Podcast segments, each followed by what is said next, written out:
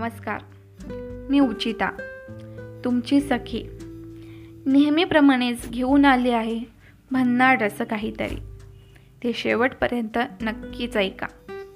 तुम्ही स्वतःला काय समजता? याचं खरं उत्तर शोधण्याचा प्रयत्न करा.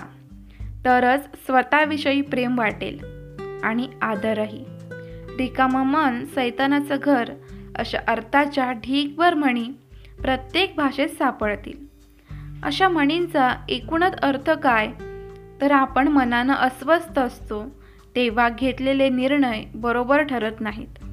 चुकीच्या कल्पना वाढत वाढतच जातात. आपल्याही नकळत आपण नकारात्मक होत जातो. आणि यातूनच निर्माण होतो न्यूनगंड. आपल्यात खूप गोष्टी कमी आहेत. आपल्याला कितीतरी गोष्टी येत नाहीत. मी काहीही केलं तरी त्यात अपयश येतं. यश कधीच मिळणार नाही. अशा प्रकारचे विचार आपल्याला न्यूनगंडाकडे घेऊन जातात. आणि हा न्यूनगंड सारं नासवत जातो. खरं तर आपण स्वतःला खरं खुरं ओळखतो असं आपण म्हणतो.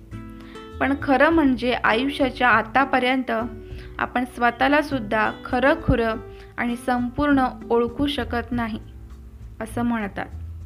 आपण ज्या अवस्थेत असतो त्यावेळी आपल्याला असं वाटत असतं की आता हेच माझं व्यक्तिमत्व. आणि हे असंच कायम राहणार. त्यातून त्या क्षणापर्यंत आपण जे काही तुटपुंज स्वतःला ओळखलेलं असतं तोच आपला गंड बनतो. त्याच आपल्या स्वतःबद्दलच्या भावना. या भावना कधीकधी उच्च असू शकतात तर कधीकधी क्षुद्रसुद्धा त्यातून काय गोळ होतात हे समजून घ्यायला हवं. आपण म्हणजे लय भारी.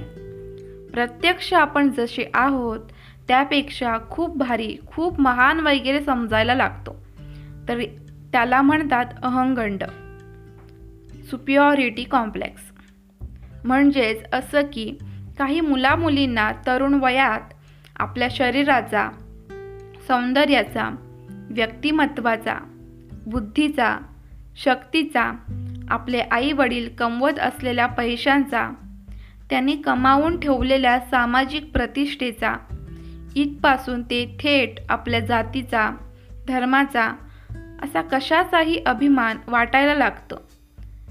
यातूनच अहंगंड तयार होतो. मी म्हणजे काय ग्रेट असं वाटायला लागतं. आणि जे आत्ता चालू आहे तेच कायम राहणार आहे असाही त्यातून त्यांचा समज असतो.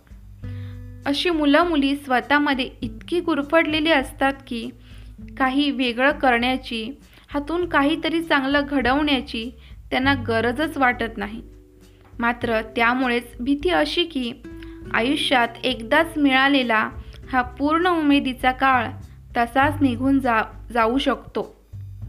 आणि जेव्हा या साऱ्याची जाणीव होते तेव्हा खरंच वेळ निघून गेलेली असते. म्हणून वेळीच ओळख करून घ्या स्वतःची. कारण न्यूनगंड म्हणजे स्वतःला कमी लेखण्याची वृत्ती जितकी घातक तितकीच स्वतःला अतिशहाणं समजत ओव्हर एस्टिमेट करण्याची वृत्तीही भयानक त्रासदायक. म्हणून या काही गोष्टी नक्की लक्षात ठेवायला हव्यात. नंबर एक आत्मविश्वास असावा अहंगंड नको. नंबर दोन आत्मविश्वास जपा. पण दुसऱ्यांचा आत्मविश्वास पायदळी तुडवू नका. नंबर तीन. एखादा माणूस आज जिथे आहे तिथेच उद्या असेल असं नाही. तो बदलू शकतो. आपण म्हणजे पार बोगस. काही मुलामुलींच्या मनात याची अगदी उलट प्रक्रिया होत असते. त्यांच्या मनात कसला तरी न्यूनगंड तयार झालेला असतो. आपण इतरांपेक्षा कमी अशी एक अतिशय जाणीव निर्माण झालेली असते. हा न्यूनगंड म्हणजेच इन्फिरिओ इन्फिरिऑरिटी कॉम्प्लेक्स. हा कशाचाही असू शकतो. चांगली बुद्धी असेल तर रूप नाही. हा न्यूनगंड छळतो. रूप असेल तर आपल्याकडे पुरेसे पैसे नाहीत. त्यामुळे आपल्याकडे चांगले कपडे नाहीत. मजा करायला गाडी नाही. चांगले मित्र नाहीत. असा कसलाही गंड मनात घर करून राहू शकतो. एकदा घट्टपणे मनात असा गंड तयार झाला की तो जाता जात नाही. अशा मुलांकडे कितीही चांगले गुण असले तर या न्यूनगंडामुळे ते गुण बाहेर येऊ शकत नाहीत. ज्यावेळेस त्यांना प्रोत्साहनपर असं काहीतरी घडेल त्याचवेळी ते या गंडातून बाहेर पडतात. आपल्यातही अशा कुठल्या तरी न्यूनगंडाने पछाडलेले आहे असं लक्षात आलं. तर काय करायचं? सगळ्यात पहिले म्हणजे आपल्यामध्ये ही न्यूनगंड येण्याची कारणं शोधा आणि ती क्षणात जुगारून द्या. अशा गोष्टींना मनात प्रेमानं थारा द्यायचा नसतो. त्यावर प्रेम करत राहिले तर ती एक दिवस खूप मोठी होतात. माणसाच्या मनावर राज्य करतात. आपल्याला यातल्या कोणतंही कॉम्प्लेक्स राज्य आपल्यावर नको आहे. पुढे काही दिलेल्या काही कारणांमुळे आपल्या मनात आधीच असलेली न्यूनगंडाची भावना फोफावते. नंबर एक आळस करणं. दिशाहीनता असणं. नंबर दोन करिअरचा चुकीचा निर्णय. नंबर तीन घरातल्यांशी चांगला संवाद नसणं.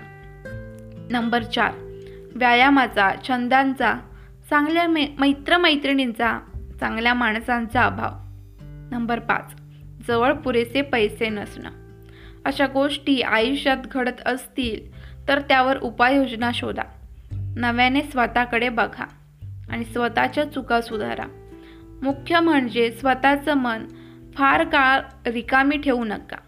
चांगल्या गोष्टीत छंदात गुंतवून ठेवा. सैतान घरात कोणाचंच फार भलं होत नसतं. हे कायम लक्षात ठेवलेलं बरं.